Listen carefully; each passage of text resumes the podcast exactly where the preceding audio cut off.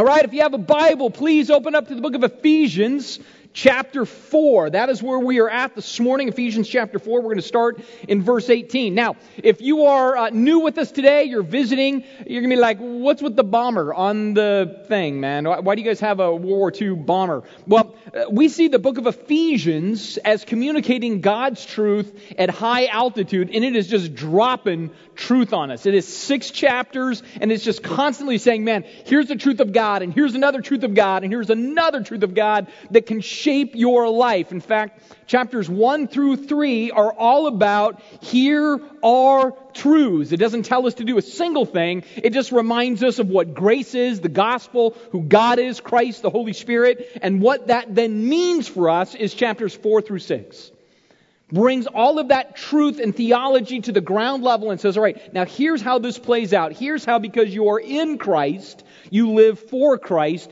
and through Christ to Christ. That's the whole idea, right?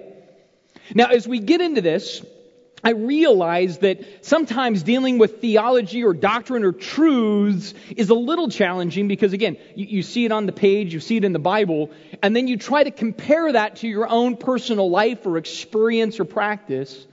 And it's challenging because every one of us have a different set of conditions in life. Right? Every one of us come out of different backgrounds. We all have different challenges. And, and certainly, even if we were to share all of our stories as far as how we came to Christ, our conversion story, even all of those stories would be very different. But the good news is for the Bible, for Paul, for Ephesians, is that while there might be a lot of differences between all of us in these details, there are some very clear commonalities and certainties that we can embrace. In fact, if you go back to chapter 1, you don't have to go there unless you want to. We'll have the verse on the screen. But back in chapter 1, Paul says, you know what? There are some unifying themes that we all bank on, that these really count. In fact, going back there, starting in verse 4, we see that the way that we all came to Christ was actually the same, at least at its catalyst stage, we all came the same way.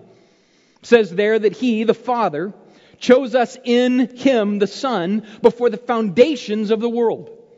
Right? So before our moms became moms, before we gulped air in this world, God said, I love you, I choose you. I don't fully know what that means. People ask all the time, well, what exactly is that communicating? Like, that God chose you. That's it. All right? You don't have to get hyper complicated with that. It means He loved you, He chose you. And that's what we take as encouragement. So every one of us came to Christ the same way. God said, I choose you and I want you. The other thing is that we see that everybody that God said, I choose, is called to the same purpose. There it says that we should be holy and blameless before Him. So if we're trying to figure out, man, what is my calling in life? Why do I actually have life on this sphere? We go, well, if you're in Christ and you know Jesus, it is for holy living and blameless living. That is why he saves us. The third encouragement in this that we all share is that in love, he predestined us for adoption as sons through Jesus Christ according to the purpose of his will. And so the thing we all share in common is that we are all God's kids. We're all God's kids. If you know Jesus, you're God's kid, right? He's like, that's my boy. That's my girl. They're the ones I invest into. They're the ones I love. They're the ones I take great joy in and delight in because they're my kid. We all share this in common. And we're all kids for the ultimate purpose of the praise of His glorious grace. Right? This is what we all share in common. This is what all of us are called to be a part of and we're called to do. And so, because we're all kids to the praise of His glorious grace, and we're kids that seek to be holy and blameless because God has loved us, we want to fight, to focus, to pray that we would realize that being adopted by grace means we are adopted to be childlike, but not childish. Right? And there's a difference between childlike and childish. See, childlike says, you know what? I want to be like my dad.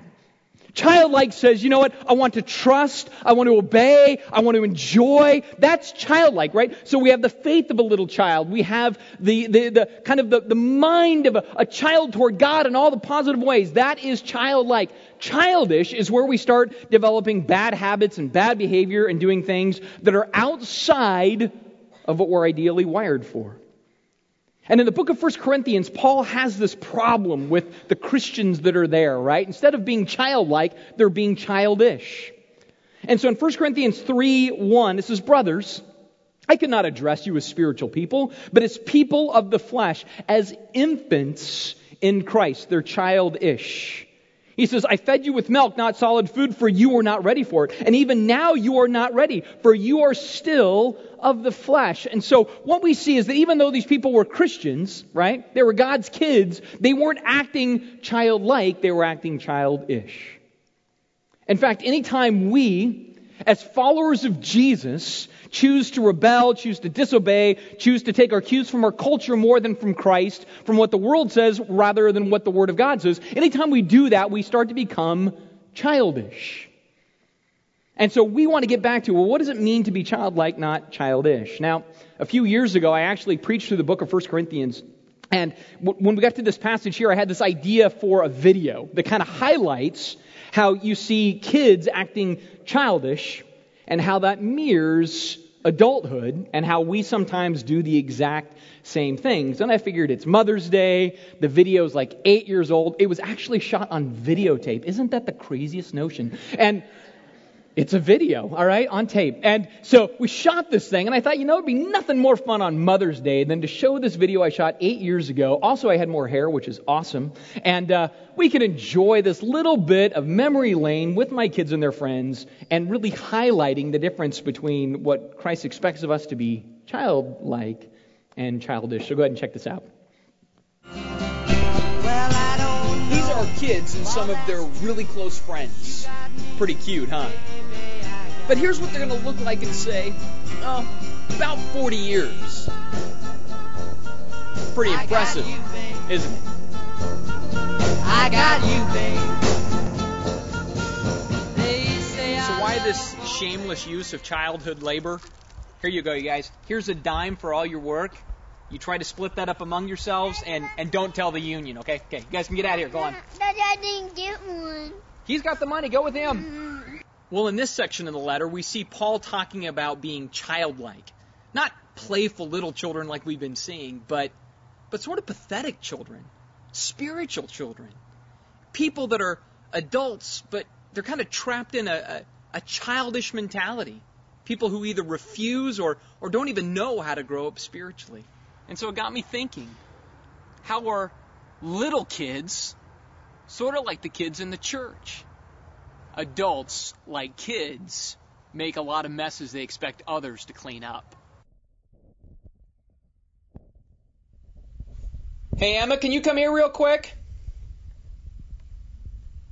Hey, do you want to do me a favor and clean up this mess in your playroom? I didn't do it, Honor did. Will you please go get Honor for me? Honor. Hey, Honor, you want to clean this mess up for me? I didn't do it, Emma did. Adults like the kids, don't like to own up to their sins. Grayson, look at me. Show me your hands. Have you been eating any chocolate? No. Are you positive? Mm-hmm. Hey, wait, look at me. No. Look at me. Did you do any chocolate at all? No. Sometimes you see that adults are sort of like kids and they they pout when they don't get things their way. When there's a disagreement, they rarely try to stop and work things out. No, come on, Jaden, let's just play basketball. I'm taking my ball and leaving. Oh, yeah. Sometimes adults are known for choosing what is sweet over what's healthy, candy over content. All right, Tanner, do you want an orange or a sucker? Adults seem to care more about song selection than they do about connecting with and worshiping Jesus Christ. All right, you guys, how about we sing this little light of mine? We don't like that song. Well, they just refuse at times to leave their comfort zone. Hey, you guys, let's say we go tell people about Jesus, okay? You guys, don't you want to tell somebody about Jesus? Anybody about Jesus? Adults are sometimes known to rebel, even against their better judgment. Now, Grayson, don't touch that plate.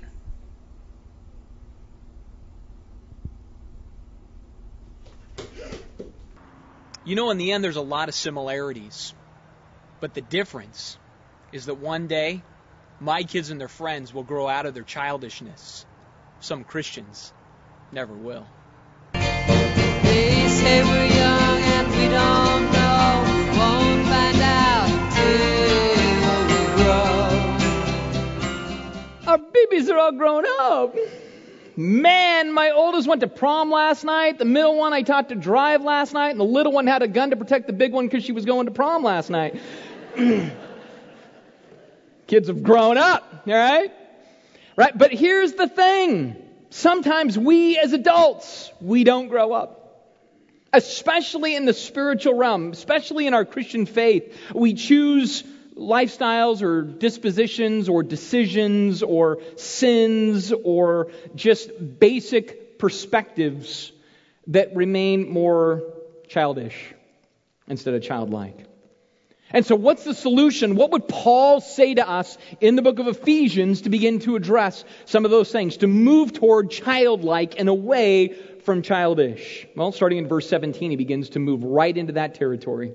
He says, Now I say and testify in the Lord that you must no longer walk as the Gentiles do. Now, when Paul says this, these people had been Gentiles. So, you know, for them, that's their worldview, that's their background and culture. And what he's saying is, don't live like the way you used to be. That's what he means by walk. He's saying, your walk, your lifestyle, your approach to the world, don't let it be like your old life. Let it be like a new life. The life you have in Christ, the life that's different. See, when Jesus sweeps into their lives back in the book of Acts, man, everything changes right? Their perspective changes, their pursuits change, their passions change because they're liberated to a whole new way of living, a whole new reason for being. And so he wants to anchor them back in that, right? And the same is true for us, right? We had our own lives, we were doing our own thing, and then Christ invaded our space with this glorious grace, and from that said, you know what? Life's different now. It's not just a grace that forgives us. It's not just a grace that says, you know what, God is, is not going to hold your account against you. It's also a grace that empowers you and strengthens you and shapes you. That's the essence of the gospel and the grace of God. So Paul is starting off by reminding them of, you know what, hey, you were, you were made for something different now. Your life was invaded by Christ so that you could be a contrast. A contrast. See, every one of us are these contrasting elements within our cultural environment. Every one of us are a beacon, as we're going to see even next week, of the light of Christ. That is our calling. And see, this is different than what we used to be and what the world around us who doesn't know Christ currently is. The world around us that doesn't know Christ, what we used to be, is trapped in a futility of mind, he says right? This empty way of thinking, this literally, it comes from a, a word that means this idolatrous, idol worshiping background where we were constantly looking for things to fill us up, things to define our life, things to inform our identity, things to put our hope, our trust, our faith in, right? That's what we were. And then Christ comes and he says, man, you don't need those idols now. You need me.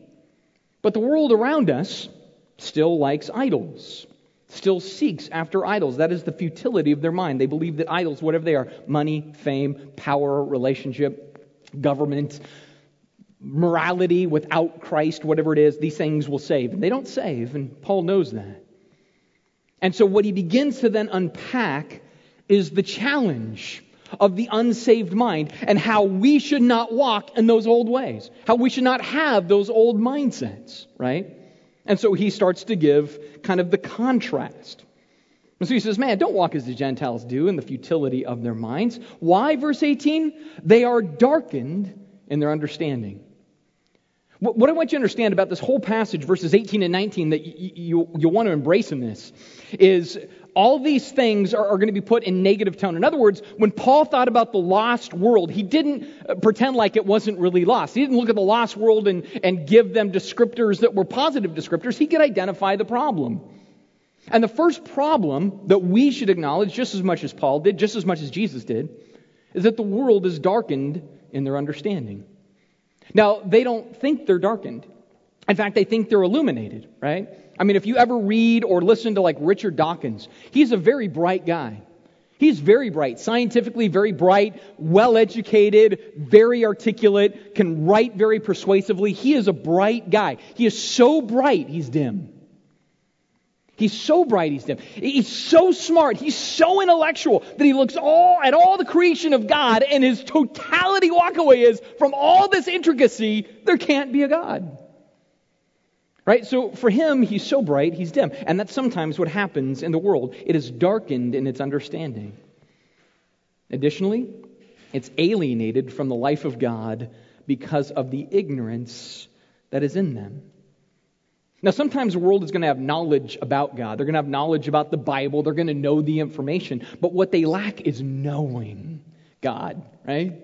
They lack really knowing him. It's, it's the difference between, you know, like studying a president and knowing about them versus really having a relationship with them. And the world is going to sometimes look at the Bible and go, man, you know what? Um, yeah, here's these errors and contradictions, and it doesn't count, and there's all these other religions anyway, and who's to say who's right and everything else. So they have knowledge of religion and knowledge of Scripture, but they don't really know God. They're alienated from the life of God. They don't care about Him or consider Him or obey Him or worship Him or seek Him, right? They just kind of do their own thing. And this is the way our life used to be as well. We might seek other things, but we didn't seek the one true God in His way that's defined. Paul says the reason for this is due to their hardness of heart. Right? No matter how it plays out, whether it's somebody that looks at God and says God is silly, or maybe somebody that looks at God and says God is stupid. Some will look at God and say God is sinister. Look at all the people he killed in the Old Testament. Others will look at God and say God's just a sexist. Some will look at God and say he's simple minded. Some will even look and say, you know what, the idea of God is sincere. I like the sincerity of it, but I just don't believe it. All of those are, in essence, having a hardness of heart. Whichever level that is, it's still hard because it still, in the end, says, I, am not going to yield or surrender or believe in God at a level that requires my worship. I'll acknowledge at all sorts of different levels, but not at a worshipful, submissive level. Because of this, Paul says they have become callous. Callous. Hard, crusted over. When I was a kid growing up in Arizona, I used to spend my summers barefoot, which is foolish, all right? Like, we would run down like asphalt streets to try to get to like Circle K to get a Slurpee, and like the asphalt's like 120 degrees. Foolish children.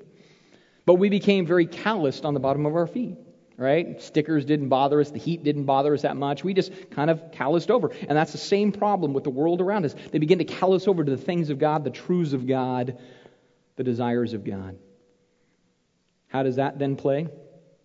They've given themselves up to sensuality greedy to practice every kind of impurity. See, Paul's just highlighting his culture. But, but I, I can't help but, but look at that right there and say, in a lot of ways, man, that parallels our environment. We are in a similar environment to the environment of Paul in Rome. We're just facing that in our culture. And increasingly, it's true where what we are going to experience, and I really believe over the next few years particularly, we're going to experience a very unique slide. Because we, we've been on the slide. I'm, I'm not prophesying anything. I'm like kind of coming midway in going, oh, I guess I see the slide now. But there is a slide that takes place that Paul acknowledges in the unsaved world. Here's the first part of the slide. Slide begins when people do shameful things, greedy things, impure things in secret. Right? So they do it in secret. They hide it away. They hide it in their closet. They hide it in their bedroom. They hide it in some secret place in their mind. They, they just hide their offense, whatever it is. They, but they're doing it, but they hide it. What eventually happens in the slide is it goes from happening privately to then happening publicly. They start to come out with it. Now, most of the world around them, the culture around them, looks and goes, uh, I don't know if that's good behavior.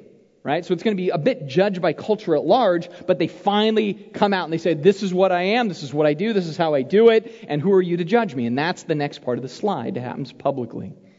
The third part of the slide is where after a while the culture keeps watching it and seeing it and just realizing more people are doing it, the culture starts to say, maybe it's not that big a deal, or maybe I shouldn't make that big of a deal of it. Maybe I, I, that's not my opinion, but hey, it's their opinion, and I don't want to be judgmental, and I don't want to look like I'm condemning, so why not? Let's just say, hey, to each his own.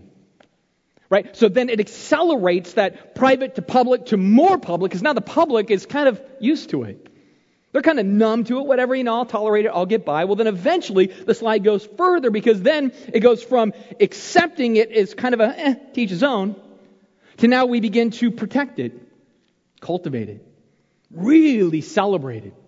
Where even people that, that used to say, eh, start to get kind of lulled into it.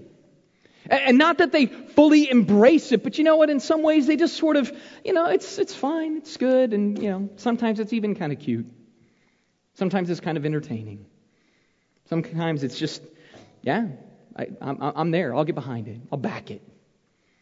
See, that's, that's fundamentally the slide of, of a culture that, that Paul warns of when, when the hardness and the callousness and the darkness and all of it just picks up speed, keeps moving on the slide. And understand when the slide happens, there's, there's two things in play.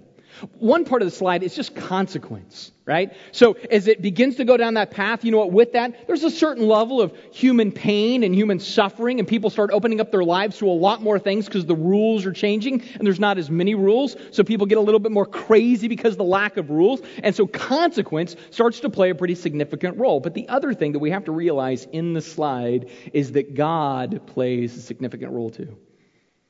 Particular, God plays the role of bringing wrath. Wrath. God brings judgment to the environment. In fact, in Romans chapter 1, we see this. Starts in verse 18. It says, For the wrath of God is revealed from heaven against all ungodliness and unrighteousness of men who by their unrighteousness suppress the truth. So it goes from darkness, open, to affirmed, to protected, defended, legalized, and celebrated. And then people go, Awesome. They suppress the truth and unrighteousness. Notice that it says here, for the wrath of God is revealed. It doesn't say one day the wrath of God will be revealed against those things. It says it is. God actually will pour out wrath in the slide. God will bring judgment in the slide. God will bring pain and suffering to people in the slide as his judgment. Verse 22 shows the problem. Claiming to be wise, they became fools. And they exchanged the glory of the immortal God for images resembling mortal man, birds and animals and creeping things. Man, in their day, those were the idols. In our day, the idols are very different. It's money, it's fame, it's power, it's notoriety, uh, it's anything you think is going to protect you or secure you or save you in this life. It's your little hell that you want to get out of and get into your little heaven, whatever that is. And those are the idols that we seek. And sometimes we seek idols more than we seek God. And Paul knows this, and Paul knows that it brings the wrath of God because the world, it goes after the idols. And so again in verse 24, he says, Therefore God gave them up, right? God is a part of the process. He gave them up in the lust of their hearts to impurity, to the dishonoring of their bodies among themselves, because they exchanged the truth of God for a lie. And they worshiped and served the creature rather than the Creator who's blessed forever. Amen. This world mattered more than God. So again in verse 26, for this reason, God gave them up to, dis, uh, to dishonorable passions, right? For the women exchanged natural relations for those that are contrary to nature, and the men likewise gave up natural relations with women and were consumed with passion for one another, men committing shameless acts with men and receiving in themselves the due penalty for their error. And since they did not see fit to acknowledge God, God gave them up to a debased mind, to do what they ought not to do. They were filled with all sorts of manner of unrighteousness, evil, gossip, slander. They were haters of God, insolent, haughty, boastful, inventors of evil, disobedient to parents, foolish, faithless, heartless, ruthless. Happy Mother's Day. All right? Um, you look at this list and you're like, Matt, why Romans 1 right now? I want to take mom to brunch after. You know, like, why? Because it's the slide right? It's the thing that Paul is saying to Christians. Man, be aware that you are to live as a counter agent. Be aware that you're to be different. Because when the slide grabs hold, it's easy to get pulled with the momentum of the slide. It's just super easy, especially in our environment, right? Because we are so inundated with so many things trying to coax and encourage us to lower our standard, to not let God be the final authority, but for culture to be our final authority in all these things. And it is truly a slide. I mean, I, I, just in the last couple of months, you know, and I'm not typically the doomsdayer, and I'm still not here. I'm saying, hey, Christians, be aware of how we get pulled in the slide, and we need to be different. Um, I was just kind of analyzing my own life and circumstances and talking to somebody just a couple of weeks ago about how weird it is that uh, the new courage is so different than the old courage. So the old courage was we would look at a police officer and say, man, that guy's courageous or a firefighter, or a mom who shields their child from some calamity or incident. A soldier was courageous. You want the, know what the new courage is? Just watch American Idol or watch any show that has like judges who then somebody comes out that is clearly out of the closet, clearly a homosexual, and you know what they say? Good for you. Keep being courageous. Way to have the courage to be who you are and come out. Right? You have a Christian athlete who makes much of Jesus, and the press says, that guy's got to be quiet. You have a gay athlete come out, and you know what it is? The president calls and says, You know what? You are a great example of courage. The game has changed on what courage is. Now, again, there was a time it was in secret, then it was open, but the culture saw it a certain way, but now the culture sees it a different way, and now you're courageous. That's the mark of courage. Now, if you don't know Christ, I get it. I get it. You don't know Jesus, you don't share Jesus' standards. I get how that can be courageous, right? And I'm not here to you know, preach against the gay agenda any more than the straight agenda or the single agenda. I mean, that's not even my point because they all have agendas, and a lot of times those agendas are sinful agendas, all of them. My point is how we get pulled into the slide. I say this because about a month ago, maybe a month and a half ago, on Facebook, one day I noticed all the icons changing. Right? So you notice this, maybe this happened to you if you have Facebook. If you don't have Facebook, you're my hero. Um, I'm, I'm in the, the, void of death. All right, so um, but all of a sudden, all these equal signs started appearing, these red equal signs, and it was the symbol um, to communicate support of, of uh, equality for gay marriage. That's what it was.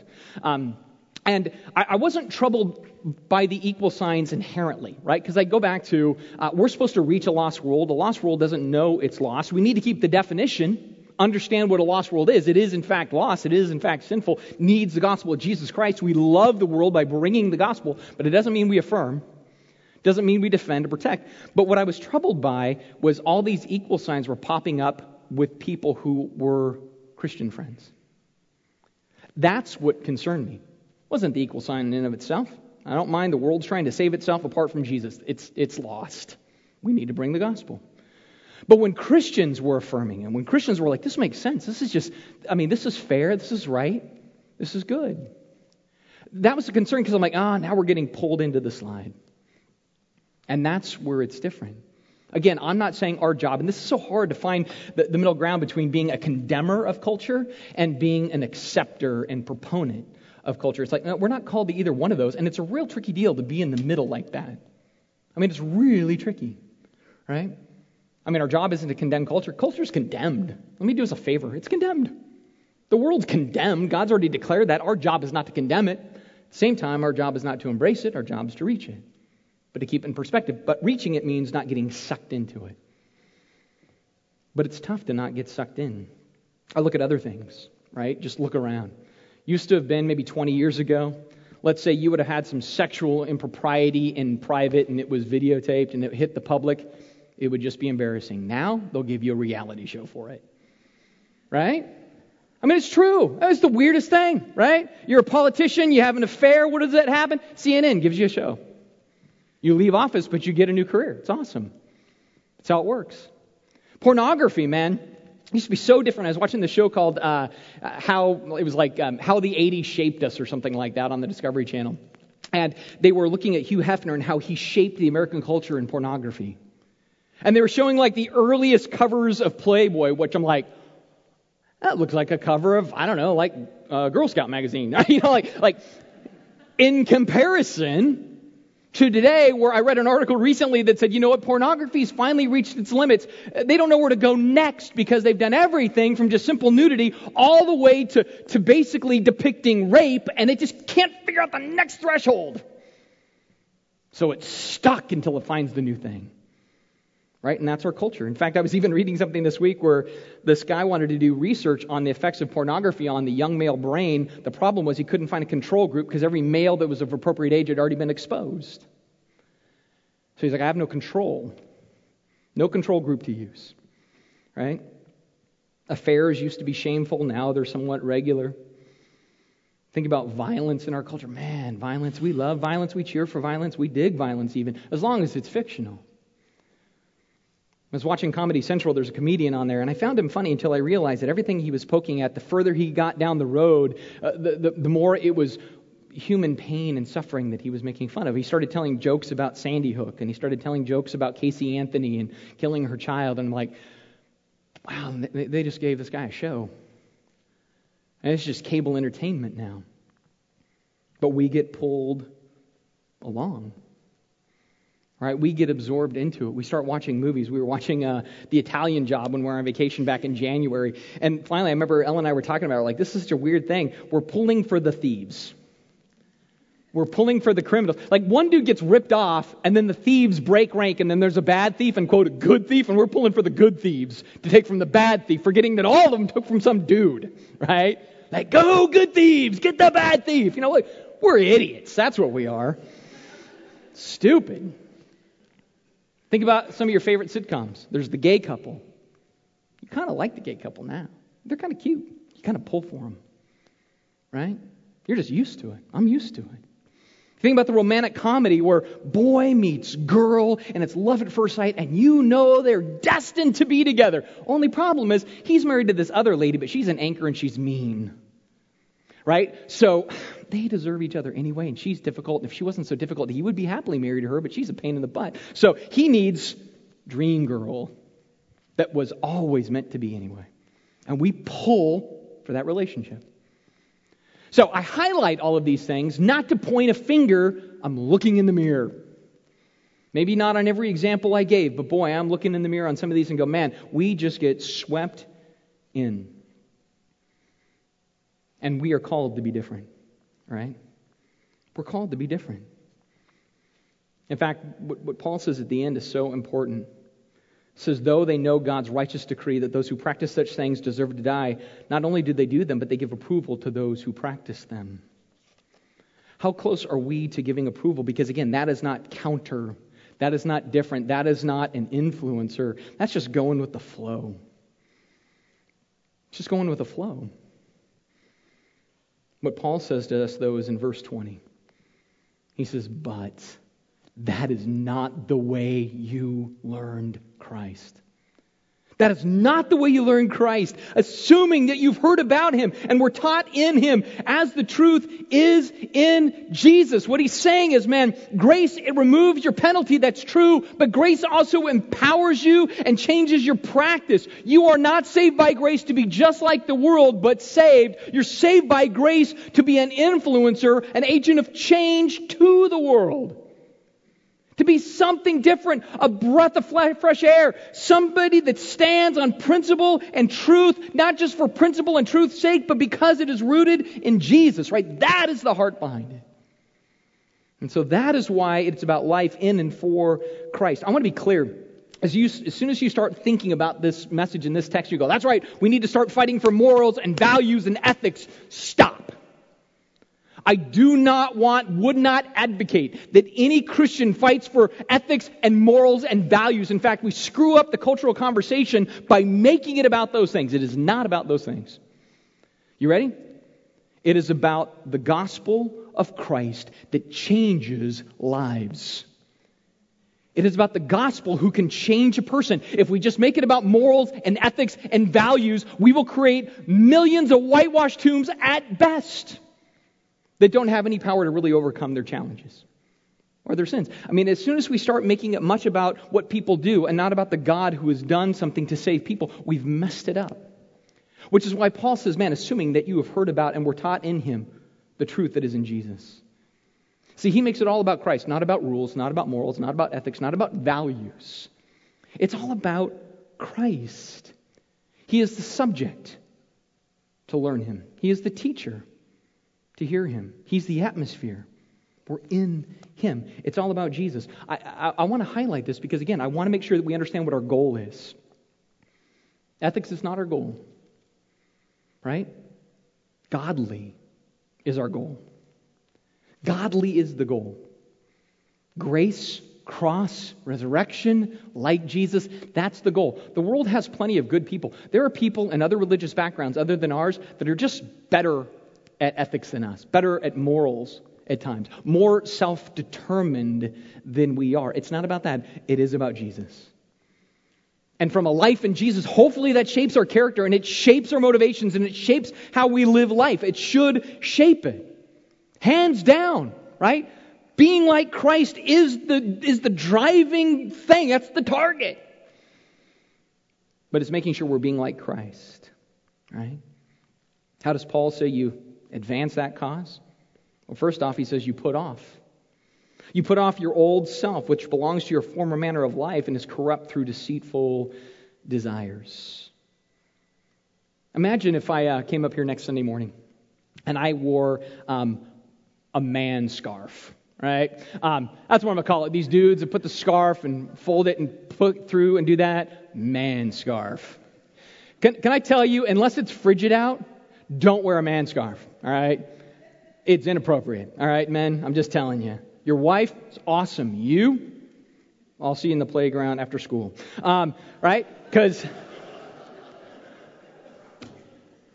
it's just not manly, all right? So, um, unless you're a total hipster, and then you just look homeless, all right? So, anyway, um, I'm not being nice suddenly. All right, I'm going to, I don't know if I'll shift gears or not. We'll find out. All right, so, but if I did that, if I came on on a Sunday and I had the scarf and everything else, you know, you would say, Matt, that's just not you, man. That, that's just not you. And, and that's what Paul's saying here. He's like, put off the old man. Why? Because that's just not you. It's not you. You're in Christ. You're a new creation. All things have been made new. So he says, man, because you're new, don't put on the old you like it's you. It's not you. Your old you is dead. Your new you is in Jesus. And put off the old you. Don't wear those old OPs and your slip-on vans and your Billabong t-shirt with your Vuarnet sunglasses. Don't. That died in the 80s. Let it be dead. Right? Whole generation goes, ah, what? Uh, no, it's coming back. That's why we want to keep it dead. All right? So, all right, keep it dead. So put off your old self. Don't wear it. He says in verse 23, he says, be renewed in the spirit of your mind, right? And, and, and by that, you have to do that daily because every day, your environment, my environment, is informing us. Every day it's saying, here's our values. Every day it's saying, here's how we're saving ourselves. Every day it's reminding us to lower the standard in the bar. So every day we must renew the mind. And then Paul says, man, make sure you put on the new self, created after the likeness of God in true righteousness and holiness. Why does he say to do this? Because this is who we are. It's who we are, right? God has restored his image of Genesis 1 through the good news of Jesus. God has given us all the righteousness of Christ through the cross. God has made us truly saints. We're not sinners with Jesus, we're saints in Jesus. So we are holy, we are righteous, we have the likeness of God fully unleashed in us. And so Paul says, man, live like that. It's who you are. So live like what you are. You go, well, how do I do this? Two things. The first, diet. Your diet, right? How you wire the mind, what you feed on, will inform how you put off and put on. Romans chapter 12. He says, I appeal to you, therefore, brothers, by the mercies of God, to present your bodies as living sacrifices, holy and acceptable to God, which is your spiritual worship. He says, and do not be conformed to this world, but be transformed by the renewal of your mind. This is your diet. What you take in, what I take in, makes a difference, especially in the Northwest, man. Can I tell you what people are crazy about their diets here? Like what they consume, you know? I mean, really, I'm like, oh my gosh, I, stand in line at Starbucks and I have somebody in front of me and it's got to be soy this and I'm lactose that, and they have like 19 things to their one drink order. And so I just rebel. I'm like, coffee, black, now. You know, like, I. I can't even compete with 19. I don't know. You know, I. I don't know. All organic this. Make sure it doesn't have gluten. I hurt for you, no gluten people. Gluten's awesome. All right? yeah, I said it. I said it. All right? So, I'll be vilified later, but gluten is glorious. All right? Now, if it really makes you sick, I got it. If it's just some dietary thing, you're missing out. That's all I'm saying. But we are so fixated on what we consume. And here God would say, man, then make sure your spiritual diet is healthy. Take in the Word of God. Find yourself in a context with other Christians that help pull best things out of you. Limit your exposures to things that you know erode conscience and conviction. Run from sin, man. Run from sin. Right? Just run as fast as you can. Most importantly, in this, seek God desperately. You have to seek God desperately. I, I just, again, I, I get so concerned about a message like this that we'll run to rules to fix it. I'm saying run to God. Run to God to shape your internals. Exposure wins. If the world gets most of the, the exposure in your life, it wins. If Christ gets the exposure, Christ wins. It's all about exposure. So, diet, wire the mind. The other one is exercise. Right? Diet and exercise are the key. Philippians chapter 2. Work out your own salvation with fear and trembling, for it is God who works in you, both to will and to work for his good pleasure. This does not mean earn your salvation with fear and trembling. It doesn't say uh, work toward salvation with fear and trembling. It's literally saying play out, right? Work out means, man, play out. Exercise your faith. Work out with fear and trembling. The good news is it's God who works in you to will and to act for his good pleasure. God takes pleasure in you. God wants to take greater pleasure in you by working out in you. I'm not advocating we work harder for God. I'm advocating that we seek hard after God and God will work it out in us. It's not about self righteousness and it's not about legalism. It's about a life dependent on the gospel of grace to produce the life of God in us. And so Paul, he pushes all of that. And says, man, grace frees us to this, to not be like we were, but to be like we're supposed to be, and to grow more into the likeness of Christ. And so he says, man, you are freed by grace. And you are freed to a number of things. First of all, you're freed by grace to honesty. It says, you want to be different than the world around you? Man, live in the context of honesty. Verse 25, therefore, having put away all falsehood, let each one of you speak the truth with his neighbor, for we are members of one another. Satan's the father of lies. Jesus is the truth. We're in Jesus. We love the truth, which is sometimes hard in our environment. We're born little liars. Right? I mean, we're good at it, right? I mean, if you have kids, you know you can have a two year old and a four year old, and suddenly the two year old is screaming. And you come into the room, what happened? And the four year old, I don't know.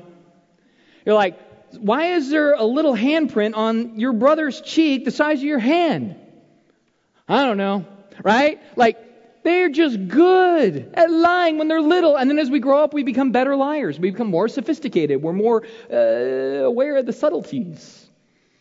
So we don't get in trouble. So we point the blame in another direction. We see it with our politicians. We see it with our companies. We see it with advertising.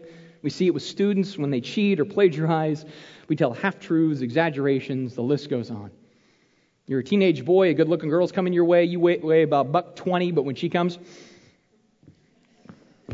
that's a lie, man. All right? So, um, we lie. We struggle with it. So Paul says, But boy, by grace, you have been saved to have honesty.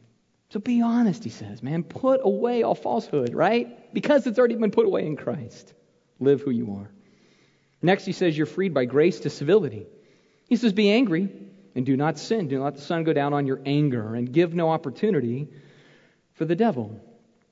See, it's great here because you go, man, that's awesome. Anger isn't a sin. I go, no, not till sundown. Then you're busted. All right? Um, and there's a reason for that. That's a grace. Because what happens is, is the more we stay angry, right? The more it fixates itself in our hearts and lives, and that spills out into bitterness and resentment or indifference about people. I've just written them off. I'm done with them. All right, that's a sign of anger.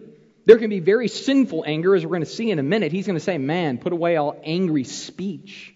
There can be righteous anger. The problem is, I rarely ever exercise it. Rarely. You can exercise it, but for the most part, I get angry about lesser things and things that just irritate me more than they hurt God. So Paul's just putting it all in perspective, saying, You can be angry, but don't sin. Don't let the sun go down on your wrath. Don't give an opportunity for the devil. He loves to take a seat at our house in the context of anger and go crazy. It says, But you're freed by grace to civility. We're also freed by grace to integrity. He says, Let the thief no longer steal. I love that. That's so brilliant. Hey, you're a thief. Stop stealing. How novel. No 12 step program, no group therapy, no tell me about your father. None of that, right? It's, hey, you're a thief. By the gospel, stop being a thief. Not only that, he says, Do honest work with your own hands that you may have something to share with anyone in need. Right? So you do the opposite of stealing, you give. So don't steal from your boss, your marriage, your kids, your government, your entertainment, or your God. You give. He also says we're freed by, freed by grace to encouragement. Verse 29, let no corrupt talk come out of your mouth, but only as such is as is good for building up, as fit for the occasion, that it may give grace to those who hear. Verse 31, let all bitterness and wrath and anger and clamor and slander be put away from you, along with all malice. See, a lot of people look at this and go, corrupting talk is swearing. No, corrupting talk is anything that rots the environment. And some Bible studies are more corrupt in their talk than sailors in a bar. Right? Gossip about somebody, slander somebody, speak evil of somebody, and you bring corruption. That's corrupt talk. You rot the environment. You rot relationships. You rot somebody's perspective of another, of another person. All of that is corrupting talk. That's why Paul says, man, no, build up. Right? Just build up. We're also freed by grace to forgiveness, which is maybe sometimes what we need so that we're not corrupt in our speech. He says, And do not grieve the Holy Spirit of God, by whom you were sealed for the day of redemption. Be kind to one another, tenderhearted, forgiving one another, as God in Christ forgave you. This week I was so just, man, driven through the chest by that verse 30 because I realized to the degree that I am close to the Holy Spirit is to the degree that I'm going to care about his feelings. And if I am not close to him, I'm probably not going to care much, whether he's grieved or happy or whatever else. If I'm not close to him, whatever.